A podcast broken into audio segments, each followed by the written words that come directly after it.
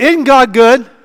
Listen, we've been talking about uh, shame for a few weeks, and it is such a powerful tool of the enemy to destroy lives. And even if it's not destroying us, it keeps us from being the light in the world that Jesus created us to be. And uh, shame affects everybody, right? And so we've been going through it a lot. And uh, I want to look at creation. I told you guys we're going to do this. I also told you today was Father's Day. Psych. I was just seeing if y'all were paying attention. Whatever. I actually thought it was Father's Day. I got up this morning. I looked all over the house for my gifts. I'm thinking, those no good for nothing sons of mine didn't get me. No, they, I didn't. Y'all told me last week after church that I had said that over and over. I meant it, but I didn't mean this today. It's Sunday in the future sometime. But I do have a gift for fathers today.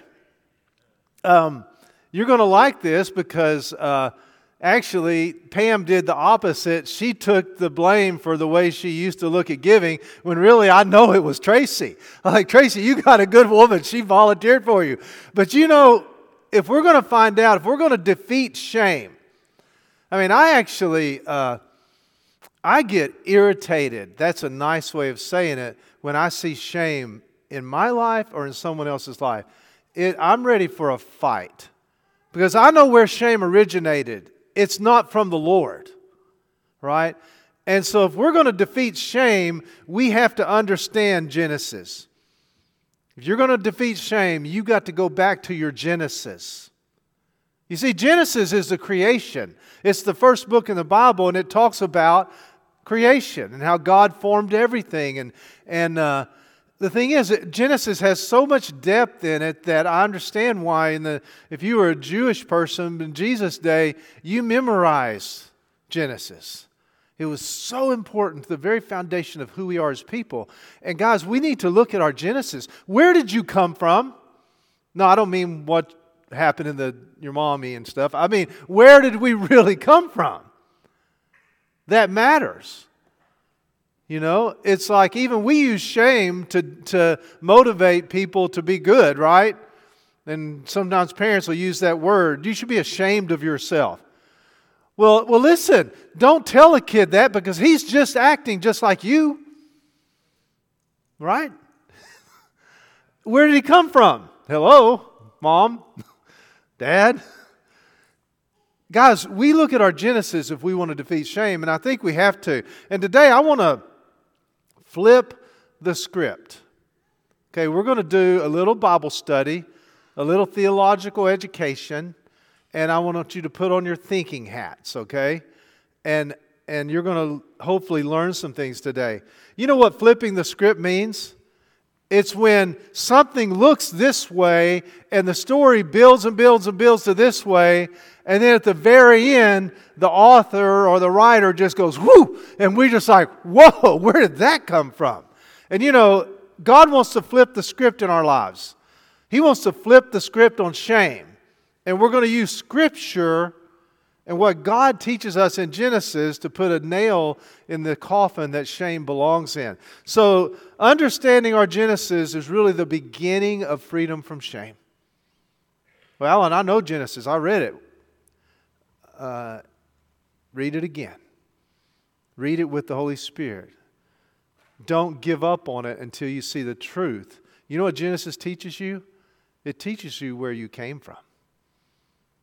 Your genetic makeup, your D N A, at the at a deeper level, our spirits. And so I want to look at Genesis, and I'm going to look at it tight, because I think a lot of us, we feel like we're wimps, when really God created us to be warriors. Guys, you are not a wimp. No matter what you feel like, no matter what your history says, He didn't create us to be wimps. He created us to be warriors. And so I want to, uh, we'll start with Genesis chapter one. In the beginning, when God created the heavens and the earth, the earth was a formless void, and darkness covered the face of the deep, while a wind from God swept over the face of the waters. And then God said, "Let there be light." And there was light. And God saw that the light was good, And God separated the light from the darkness. God called the light day, and the darkness He called night. And there was evening, and there was morning, the first day. I want to flip the script on that. Uh, yesterday, had a, had a busy day yesterday. Uh, Camille had a recital dance, and her and about two hundred other girls from six months old or whatever up to teenagers. And uh, I went to it, but so Camille was real busy, but I, I saw her. I said, Camille, I need you to do some research for me. You have thirty minutes. That's plenty of time. I want you to go in the first two books of the Bible, and I want you to count something for me. How many times in the first two books of the Bible, in the Genesis one and two and the beginning of three, did God separate things? How many times did He say? God separated the light from the darkness. And she looked it up for me, and she came back and she said fourteen times she could count. Now, different Bibles use different words, but approximately fourteen times God separated. And last week I, I ended on that thought. Listen, being different is not bad. And we're in a world that says different is bad. And wants to tell you that it's it's a bad thing, and you're bad if you're different. Well, and then I said, okay, there's something else even more controversial that says in Genesis, and God created them after their own kind. Look it up. Uh, I said, how many times did God use, did God do that? He created this species after its own kind. He created man after His image. He created this fish, this reptile, this animal, this bird after their own kind. And God did that, Camille counted it, thirteen times. I'm like, there's a whole lot of separation going on around here. God, what are you doing? Almost thirty times, approximately thirty times, Jesus repeated the same thing. This is white and this is black. It's not the same.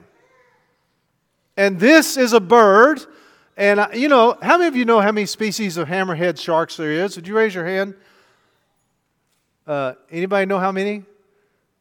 Katie, you do. You're back there acting like you don't. Her son told me there's seven, and he asked me to name them. And I'm like, I don't even know what a, I've never even seen a hammerhead shark for real. There's seven different kinds of hammerhead shark, and they're all created after their own kind. And there's a purpose in that. And listen, the enemy came, comes in, right? And I asked her after she looked that up for me. She gave me the numbers. Then she, then I said, okay, Camille, another question.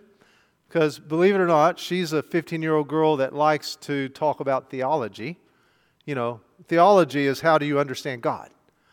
I said, Camille, why would God go to the trouble in arguably the most important literature in history to say thirty times that things are different?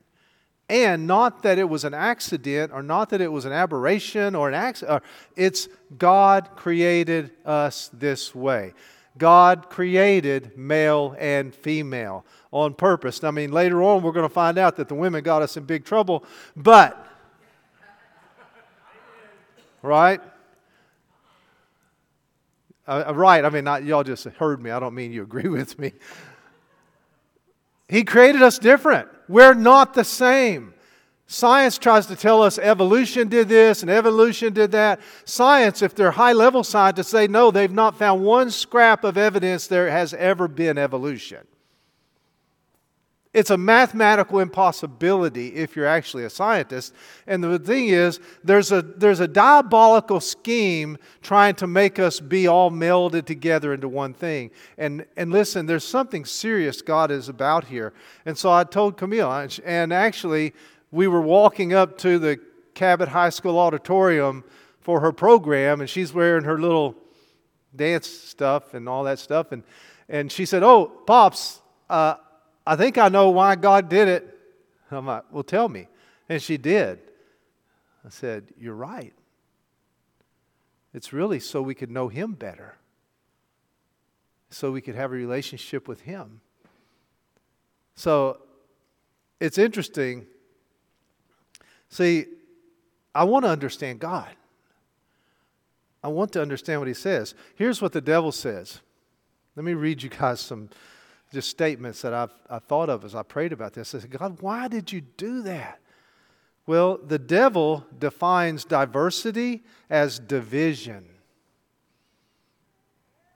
Difference as division. God defines diversity. It's divine. I want you to think about that. Every unique thing about you is an opportunity for divinity, for to heaven to invade earth through you in a billion different ways. You see, diversity is actually divinity. It's not division. The devil turns discernment. You know discernment? The devil turns discernment into justification for disconnection. Well, I can see we're different, so I hate you. I can tell we have different music t- taste, so obviously you're inferior to me because I listen to classical music. You know, Bach and Brahms and those people. I ate ice cream at that place, right? Actually, I don't know anything about classical music. But I don't use it to divide. I don't use it. It's not discrimination, and it doesn't create division. The devil uh, uses discernment. After you have disconnection, then you have destruction. If you don't think like me, it's the American culture today. If you're on different political sides, you hate each other. What? A lot of the church, that's what the church does. If you don't think like I think, if you don't believe like I believe, if you don't use the scripture I believe, it, it, then I hate you. And what's even worse, a lot, a lot of our society today, we suffer that deal. People hate you because you don't agree with them, and they think you hate them because you don't agree with them. That's from the devil. The devil created that. God gave us the amazing ability, the uniqueness in you. No one else on earth thinks like you. No one else on earth is you. And that gives God an opportunity to impact this world in ways that no one else can. You see, it's a big deal to be able to tell the difference, very slight differences. It's where, where we would say excellence comes from that. I asked uh, David, uh, the drummer, and he was a little bit off this morning. I was trying to get him on, but he did pretty good. But I'm not a musician, so I asked him last uh, a couple weeks ago. I said, David, because he plays studio stuff in Nashville, you know, for records and, you know, making cassette tapes and things like that. And, uh, yeah, I don't even know what they call it now. But he does that stuff. I said, now, David, I'm not a musician. musician. I can barely speak English. But I know there's a difference between a great drummer and a good drummer. You know? And if you're in that field, you know there's a big difference. I said, David, what's that? Is there a musical term for that? I know it can't be like, you stink and I smell good. It's not like, it's got to have a technical term. He said, oh yeah, there, there is. He said, uh, it's millisecond. I'm like, milliseconds? I'm just good to get within a quarter of a second and be on. And the great drummers have such discernment with their timing ability that they they divide a second into a million sections, and you have to hit that at that perfect within a millisecond.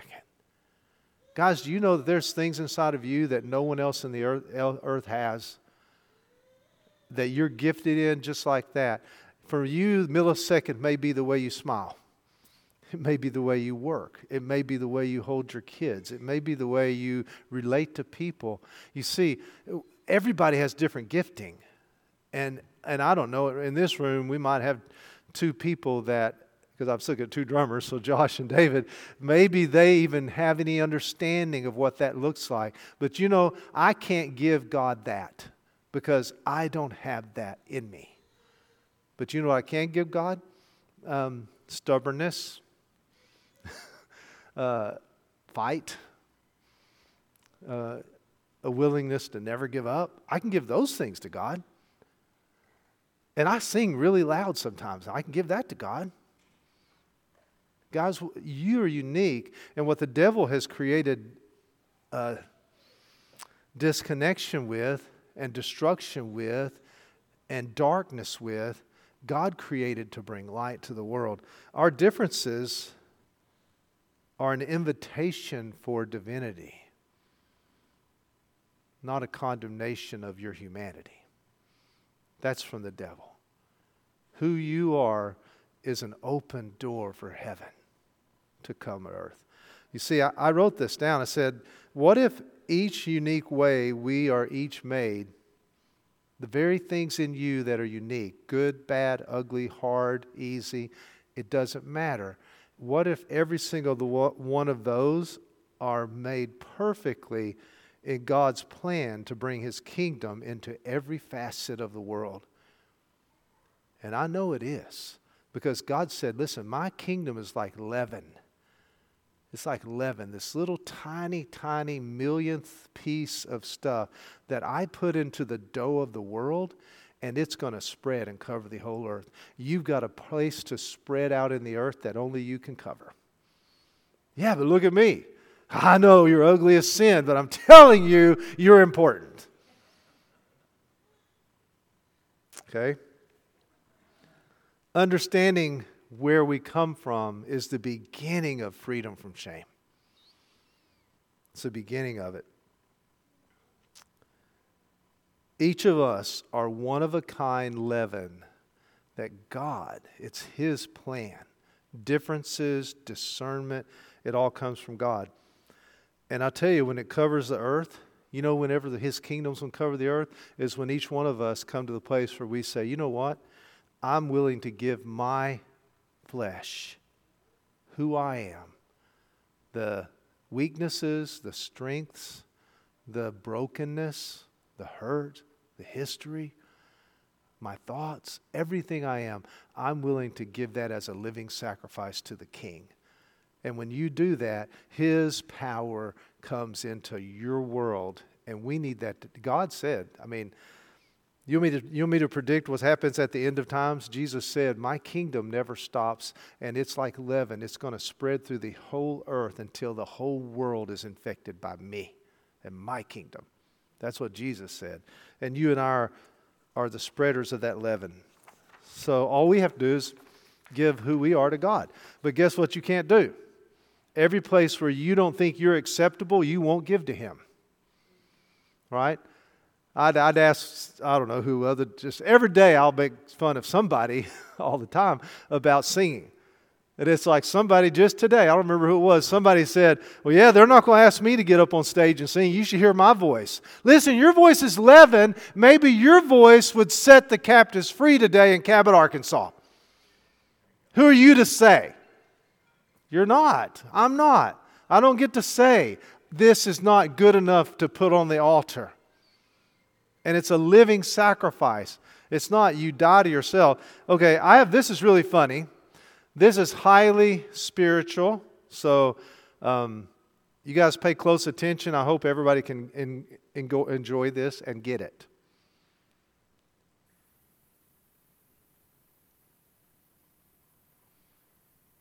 I've got a problem. There are aspects of my personality that I can't control. See a shrink? It's a little bit more complicated than that. Bruce, trust me when I tell you, I've heard them all. Not this one.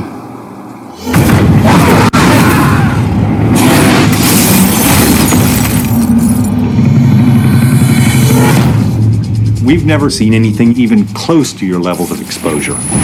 That you survived an event like that, it's beyond my comprehension. I don't want to control it. I want to get rid of it. As far as I'm concerned, that man's whole body is property of the U S Army.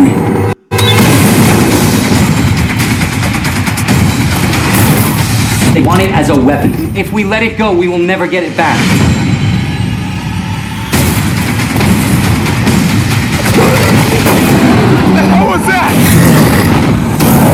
There's only one thing that can fight that. It's in me. Maybe if I can control it, I can use it.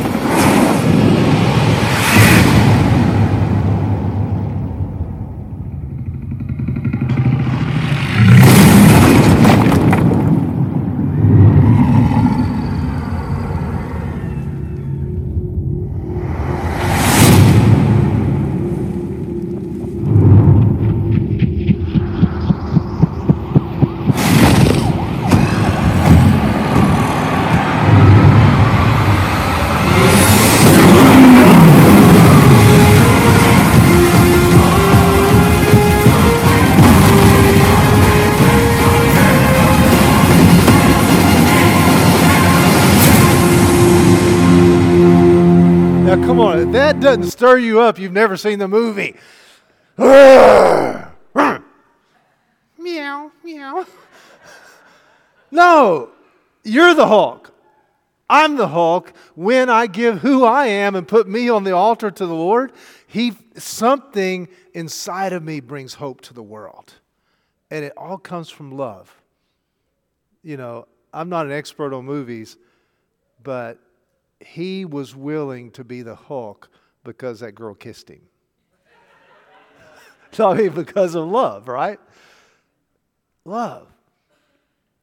What do you mean? You, I'm, you want to see my angry side? No. No. Because that's not who you really are. That is not who you are. Well, I'm Irish. Yeah, I know. I know. Jesus has set all captives free. He is, he's, he's torn down every barrier that puts us. Guys, it's not who you are. It may be how you're acting. But you know what? What the devil does is he takes those things and he says, you're bad, not that you did something bad. Who you are is a perfect breeding ground for the life of the Holy Spirit.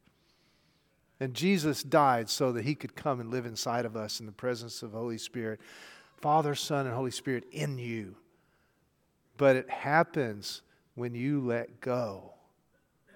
I don't know who wrote that movie, but that was a great, great deal. And you know what? You need to understand. I want to give you a little, uh, very small lesson on how to read the Bible. Is that okay? Because I don't think we can go to Genesis. I, we all have preconceived ideas of what it says, but I think we need to look at it in proper theological understanding. How about that? Because there is. If you're a theologian, there's, let me make sure I'm where I am. I'm there. First Corinthians two eleven. Uh, you probably know this passage. Uh, Paul says this, "Who knows? For who knows a person's thoughts except their own spirit? In the same way, no one knows the thoughts of God except the Son of God, the Spirit of God, not the Son of God, the Spirit of God." And then he goes on to say in verse thirteen, "This is what we speak, not in words taught us by human wisdom, but in words taught by the Spirit, explaining spiritual realities with Spirit-taught words. The person without the Spirit does not accept the things that come from the Spirit of God, but considers them foolishness and cannot understand them because they are discerned only through the Spirit." You cannot, man, humanity in our best cannot understand the deep things of God without the Holy Spirit giving us revelation. It's not about your logic, your reason. It has to come from the Holy Spirit. And when you read Scripture, the Scripture is absolutely true, absolutely driven, led by the Spirit, the people who wrote it. But I'm telling you, you can't understand it without the Spirit. And so the beginning, your first, and then, uh, I love this one. Here's another one. When you're reading Scripture, you can't, everything in Scripture points to Jesus. Old and New Testament. He is the Word that's revealed in the Word. You know, in John chapter five, verse thirty-nine, it says, "You study the Scriptures," Jesus said this, "you study the Scriptures diligently because you think that in them you have eternal life. These are the very Scriptures that testify about me, yet you refuse to come to me to have life." If you're reading the Bible and it doesn't point to Jesus, you're not understanding the depths of what God's saying. Well, I can't see Jesus in some of the stories in the Old Testament. Go deeper. Yeah, but I'm I'm smart. I understand everything. You can't understand the Scripture without the Spirit. It doesn't matter how smart you are.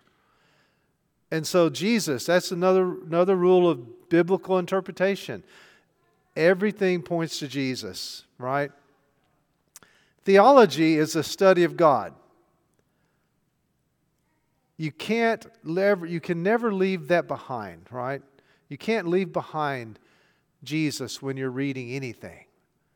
That's why really I recommend it and I do it. I read the Gospels several times a year along with other Scripture. But I'm always in the Gospels because Jesus is. And I'll, and I'll show you that Scripture. It says that. Um, uh, let's go to the next verse. I can stay on this all day because I really do like it. Um, Hebrews one three. The Son, Jesus, is the radiance of God's glory and the exact representation of His being. Jesus sustains all things by His powerful word. After He had brought a purification for sins, He sat down at the right hand of the Majesty in heaven. Guys, Jesus is the exact representation of God. And then you and I have grown up in a world where most of us came have the understanding without revelation from the Holy Spirit that Jesus and God are bipolar. Like Jesus is this side of God and God's that side of God. And they, those two aren't the same. You know what bipolar, they some diagnosis where if you're a screaming, raging lunatic one day and then same day you become the nicest person to ever live, they call you bipolar. A lot of us see God that way. But the Scriptures say that Jesus is the exact representation of God. So if I'm studying theology, if I'm trying to understand God, and I don't see Jesus in what I'm thinking, I must be wrong. He's not wrong. So go deeper. Just go deeper. Uh, but I love that verse. And then Matthew twenty-seven, uh, forty-one through forty-six. At the end of Jesus' life, before they crucified Him, do you know why they finally crucified Him? And He asked them, He said, is it because of the miracles I've done? Why are y'all mad? And the Pharisees said, when He's on the cross, He's the King of Israel. Let Him come down from the cross Himself. We'll believe in Him then. He trusts God. Let God rescue Him if He wants Him, for He said, I am the Son of God. Jesus is the Son of God. And when you see Him, when you see the Son, you see the Father. You go into John uh, twelve, thirteen, fourteen, fifteen, sixteen, seventeen, and you see Jesus over and over again saying, He and the Father are one. And then, uh, I bring this up for a purpose. I hope it's not a rabbit trail, but I, I think you need to be aware of it. Then on ch- verse forty-five. Darkest day in history is what that guy in that song says. From noon until three in the afternoon, whew, darkness came over all the land. About three in the afternoon, Jesus cried out in a loud voice, Eli, Eli, lema sabachthani, which means, my God, my God, why have you forsaken me? And most of us have an understanding of that, that I did for probably thirty-five years of my Christian life. I thought God left Him alone on the cross, turned His back on Him because of an understanding of Genesis that I was taught. And uh, then one day, I was like, oh, this doesn't make sense. It doesn't make sense with the other Scripture. Here's another rule about Scripture interpretation. Let the Bible interpret the Bible and not your mind or somebody else's words.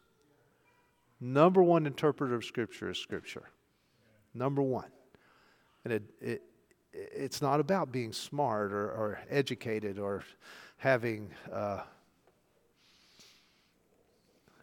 I can't think of it. You know that new computer thing you can ask questions, a computer answer? Yeah, A I. It's not about A I. It's about the Holy Spirit. Now listen, Psalm twenty-two thirty-one. I printed it out because I, I didn't want to read the whole thing to you.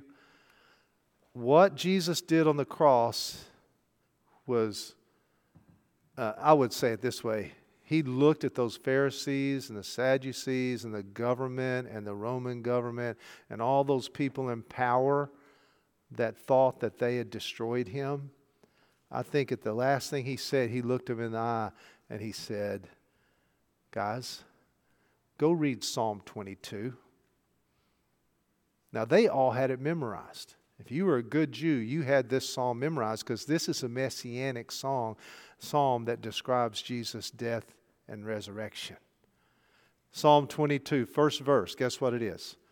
My God, my God, why have you forsaken me? Why are you so far from saving me, so far from my cries of anguish? My God, I cry out by day, but you do not answer. By night, but I find no rest. Is that you? It's been all of us at some point.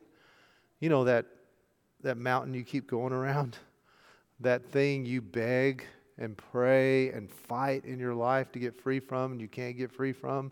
You know, we sing songs about it. And you pray, God, why aren't you coming? Why aren't you coming? Or how about, I told you last week, I, I told you some stories, and I know a hundred more of people that were alone in their bondage. They were alone in their troubles. They were alone when they were being abused. They were alone when they got left. God, where were you? Jesus, you weren't there. But now you know what happens? You know what the end of this psalm says? Because this psalm will break your heart. You guys know this psalm, even though you don't know, you don't know you know it. He says in verse eleven, it's a messianic psalm. Do not be far from me, for trouble is near and there is no help. The many bulls surround me, the strong bulls of Bashan encircle me. Roaring lions that tear their prey open their, mouth, open their mouths wide against me. I'm poured out like water. All my bones are out of joint. Jesus on the cross, hanging there with his bodily fluids draining from his body, his joints being torn apart. My heart has turned to wax. It has melted within me. My mouth is dried up like a potsherd. My tongue sticks to the roof of my mouth, and you lay me in the dust of the earth. That was our Savior. That was the King of the King about to punch the devil right in the nose. That's what that was. Dogs surround me. A pack of villains encircles me. They pierce my hands and my feet. All my bones are on display. When they ripped him with those, those whips, it literally tore the skin open where you could see his bones all over his body. They divide my clothes among them. Huh, it really is the crucifixion. They cast lots for my garment. But you, Lord, do not be far from me. You are my strength. Come quickly to help me. Deliver me from the sword, my precious life from the power of the dogs. Jesus wasn't begging for relief. He was making a proclamation of faith. I am going to raise from the dead. My God is here with me. Listen to what he says. Verse twenty-two. I will declare your name to my people in the assembly. I will praise you. You who fear the Lord, praise him. All you descendants of Jacob, honor him. Revere, revere him, all you descendants of Israel. For he has not despised or scorned the suffering of the afflicted one. He has not hidden his face from him. But he's listened to his cry for help. You see, that psalm wasn't a whining uh, complaint of his of his predicament. It was a declaration of the truth of what was happening at that moment. And somehow we read it and we've been taught differently. You know, the last verse of that psalm, they will proclaim his righteousness, declaring to a people yet unborn, that's us, he has done it. He did it. He didn't lose. He won. You see, that's who we are. That's who you are, and that's who I am. And somehow we we were deceived and led astray from that. He wasn't alone. ever. He was never alone. Genesis chapter one, verse twenty-seven. You want to know who you are? Are you ready to believe what the Scripture says? Here's another rule of theology that's very important. Don't make assumptions about what God believes or reveals about Himself by what's not said. Uh, that makes sense? It makes sense in my head. God doesn't say. We call it the fall. The Bible doesn't call it the fall. Yeah, but it's got a heading that says the fall. We added those headings. That's not written in Hebrew. That wasn't the fall of mankind. Because when you read, when you say it's the fall, you imply something that is not written in Scripture. You can't find that term anywhere in the Bible. It doesn't exist. You know who God, you know who you are? You were created in God's image. I don't want to I don't want to hear any buts, and I don't want to see any buts. I don't mean y'all are going to moon me. I just don't want to see anybody acting out, right? Well, I believe this. It's okay if you believe differently. I'm just telling you how to get free from shame. Believe what the Bible says. And the Bible doesn't say what we were we think it said. It's like, you know those three wise men? Would anybody here be willing to die on the fact that there actually were three wise men in the Bible? I failed that test three times before I figured it out. It doesn't say that in Scripture. That was a tradition that we've all heard so many times it became true for us. I'm like, because Harvey would have a Christmas party, and every year he'd ask that same question, and I failed it. I, they laughed at me the third time. I'm like, okay, I'm looking this up. It doesn't say three anywhere. You were created in His image. Male and female, He created you, and He gave you a job. He said, He blessed you. He blessed you and said, be fruitful and increase in number and fill the earth and subdue it. You see, we're separate from any animal. Everything on earth under creation, everything and every animal and every fish and every bird, I even think the atmosphere, God has given us a job, and we are created to bring life and subdue it and bring it into order. Everything. That's, that's who we are. That's who you are. You really are a hero. You're not a wimp. When you open up and you give yourself to God and you love and you you let go, you're the same thing that happens to the Incredible Hulk. He is the greatest Marvel superhero, by the way. I love the Hulk because I want to smash that devil right in the face. And guess what? I was created for that. And we were all created differently for it. Maybe the way you smash him in the face is by loving and being patient and kind and gentle and singing and, and you know, changing poopy diapers. You talk about a hero, there's a hero for you. I, I saw the Hulk one time try to change a diaper. He gagged like a little fish. So it looked like Tracy Dolan tra- uh, cleaning a deer. Um,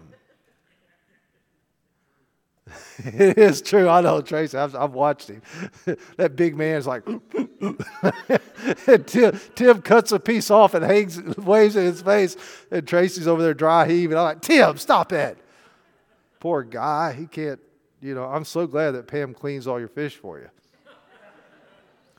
Rule over them. Then God said, I give you. Guess who owns every seed-bearing plant and every tree? We do. Guess who's called to bring dominion to the world? We are. We are the Incredible Hulk. And that's who God's, that's who you really are. Yeah, but don't tell me that. Your name's not, you're not the author. God's the author of the Bible that I live by. And I give you that, and I give you that. They'll be yours for food, and all the beasts of the earth, and all the birds of the sky, and all the creatures.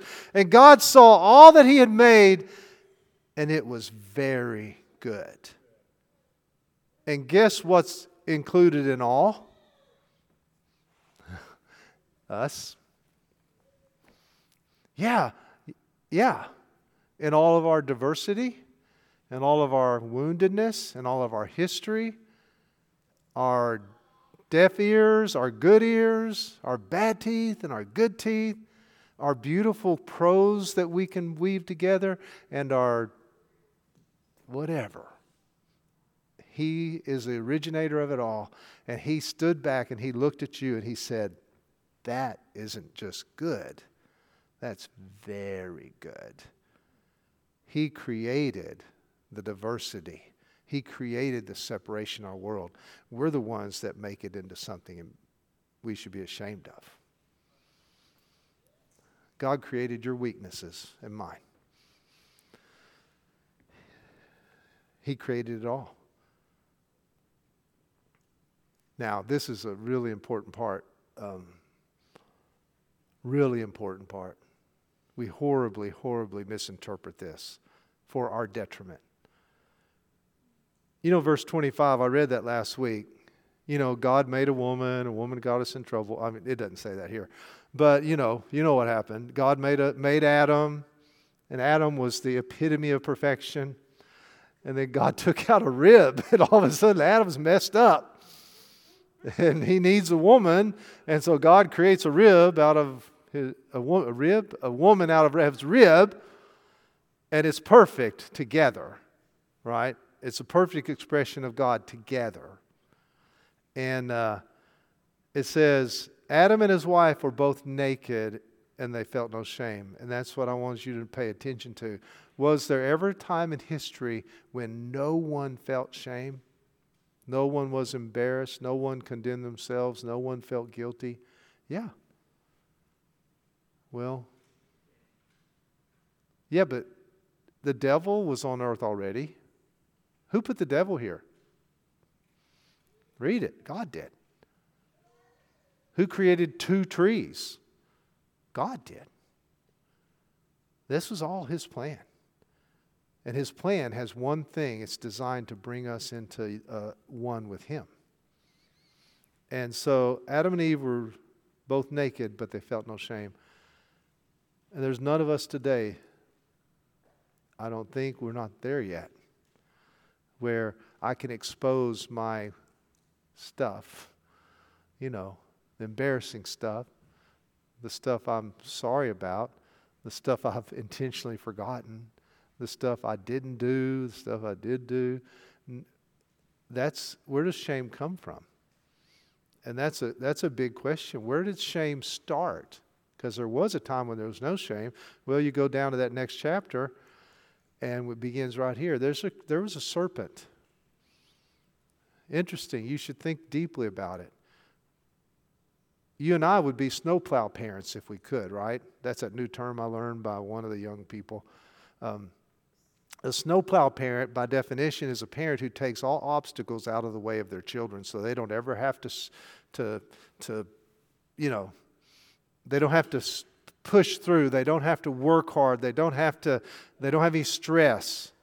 A snowplow plant like removes every all the snow out of the way so they can just walk through life with no hassles, no, you know, never get teased, never never have a insecurity, never have a weakness. You see, and if I was God, why would he put the devil here? Because he we Adam and Eve, the devil lied to them and they believed him. And all of this happened. You see, you've got to ask those questions. There's a reason. God did nothing. He wasn't surprised by anything. Everything he did was on purpose, just like him making me and you. Absolutely on purpose. And then the serpent was more crafty, and he said, uh, he said to the woman, did God really say you must not eat from any tree in the garden? And the woman said to the serpent, we may eat fruit from the trees in the garden, but God did say you must not eat from the tree that is in the middle of the garden, and you must not touch it or you will. God didn't say don't touch it. You see what happens when we keep running our mouths beyond what we should say? That's what happens. It happens to me all the time. I should have shut up right here, and I added don't touch it. And God didn't say that. And that's the Hebrew, when it says you will die, the actual Hebrew says in dying you will die. And God was giving us a beginning of showing us what happens when we're disconnected from Him or when we're independent from Him. We don't live well. You don't live well without Jesus. You begin to die. And it's so you can come back to Jesus. He wants you to your eyes to be open, my eyes to be open so I can see, oh, that's dark and this is light. I think I'll go to the light. But to do that, you must, you have to be able to see the difference. You see, the creation, everything God did was so that we could know the difference and come to Him. And it brought us all to that place. So you know what happened? Eve uh, saw that the fruit was good. She believed the lies. She believed them. And uh, it was good, I'm sure. Everything tasted good. It was pleasing. It was desirable for gaining wisdom. And she took some and ate it. And then she gave some to her husband was, who was with her. He heard the whole thing, and he ate it too. And then the eyes of both of them were opened. And we read they realized they were naked and think it's a good thing. Like, that's that's okay. No, because what they did was they started judging themselves. They took the difference that they saw and judged it by it. So instead, the discernment didn't it didn't create life, it created death. And God said, don't eat that, because the moment you start living that way, it's going to put you in bondage. And what did they do? They did what we do. Covered up, covered up, tried to cover up, hide. You know, uh, then God asks them these questions, and he, he, you know, he knows. And uh, he asked Adam, he said, where, where are you? And Adam answered, I heard you and I was afraid because I was naked. Uh, it's time to come out of hiding. You and I need to come out. God doesn't want us to hide anymore. He wants us to not be ashamed. He wants to set us free.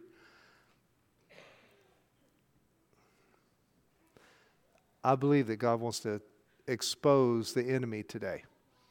Because here's the big question. Who told you you were naked? You see, in the Bible, there's two words for judge. Kreno and anakreno. And they're totally different words. One word, we would use it as, like in English, there's just one word for judge. And that's what you do and I do. When we say judge, it can mean discernment. And like with that drummer, a great drummer can hear beats down to the millisecond. That's amazing discernment. Or a musician can hear notes so perfectly. Or a businessman can see a business plan unfold and see a thousand details to make it happen perfectly. You see, that's That is unbelievable gifting in our world. Uh, someone who can cook without a recipe. And then I had recipes and I didn't know the humidity and the temperature affected things too. It's like, well, how can you win? You can't, because it's too complicated. No, master chefs can see the very minute factors that will determine the outcome of their bread. You see, we're each like that. But then there's another word for judgment. That's a good judgment. Man, he has great judgment. He makes good decisions. That's good judgment. There's another word for judgment that we judge, and it, it, um, how do you say that? It judges value, worth.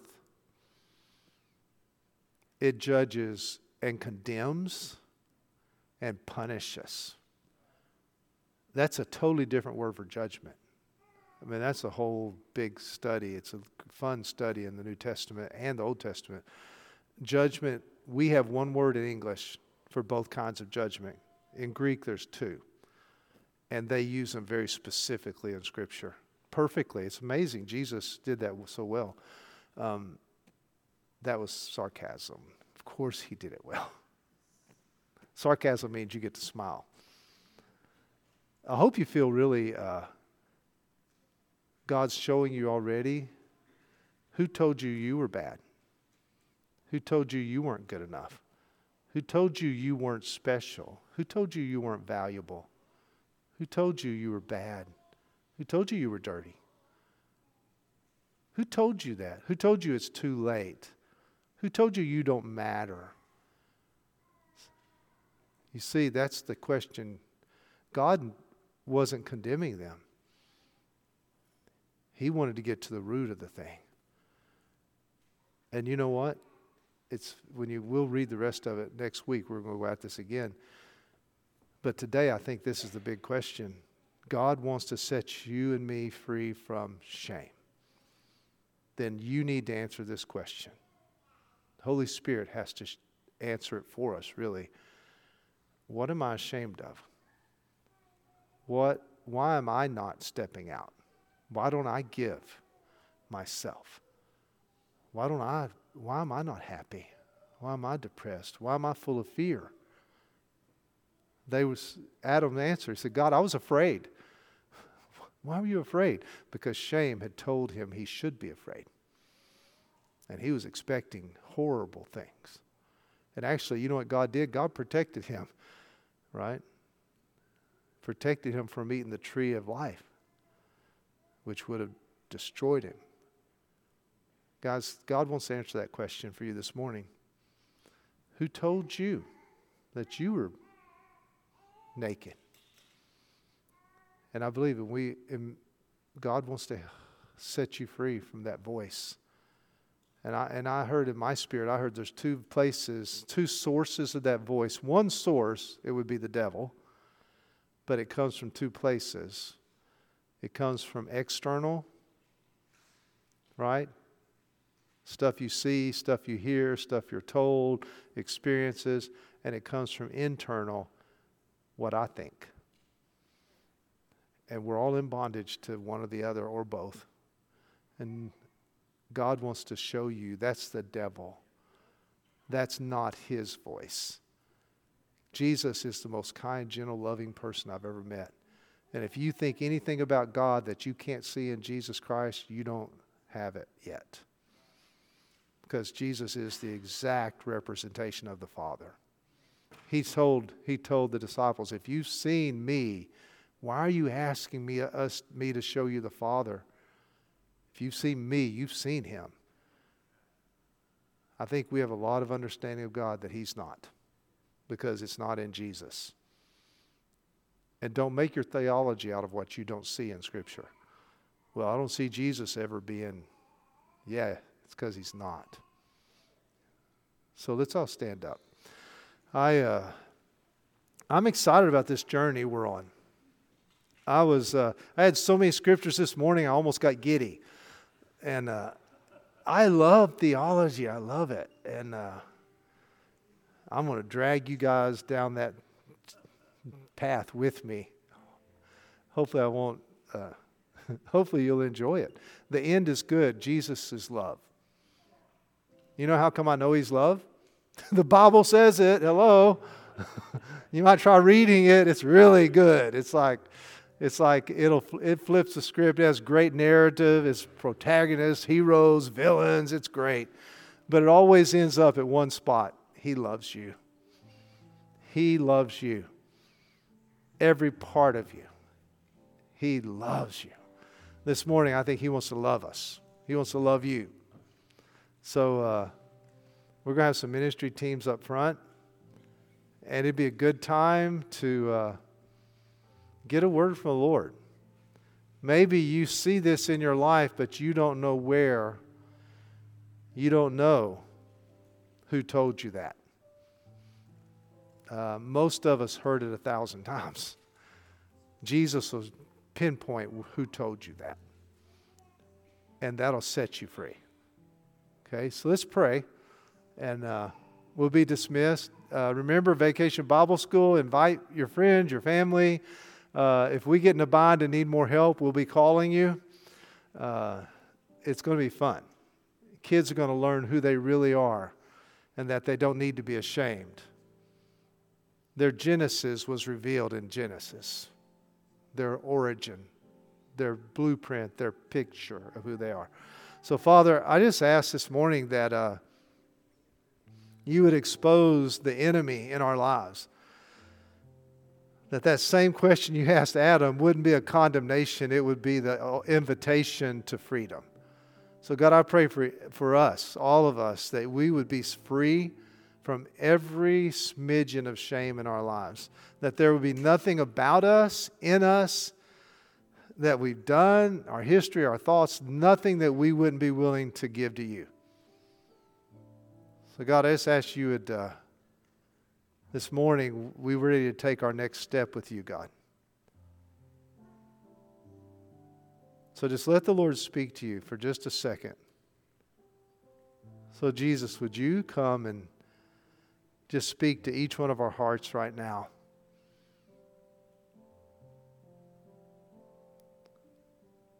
What do you want us to know right now, Lord?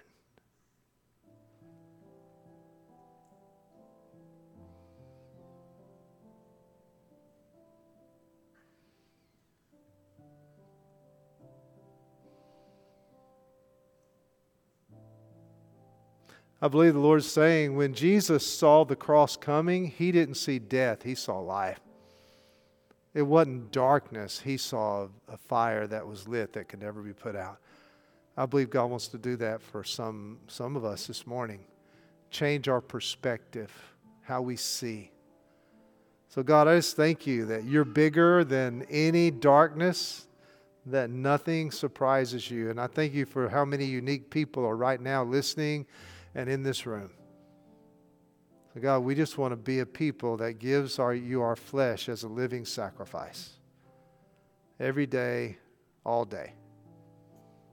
We just thank you, King. Amen. God bless you and uh, welcome.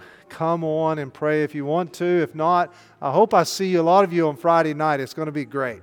It's going to be fun.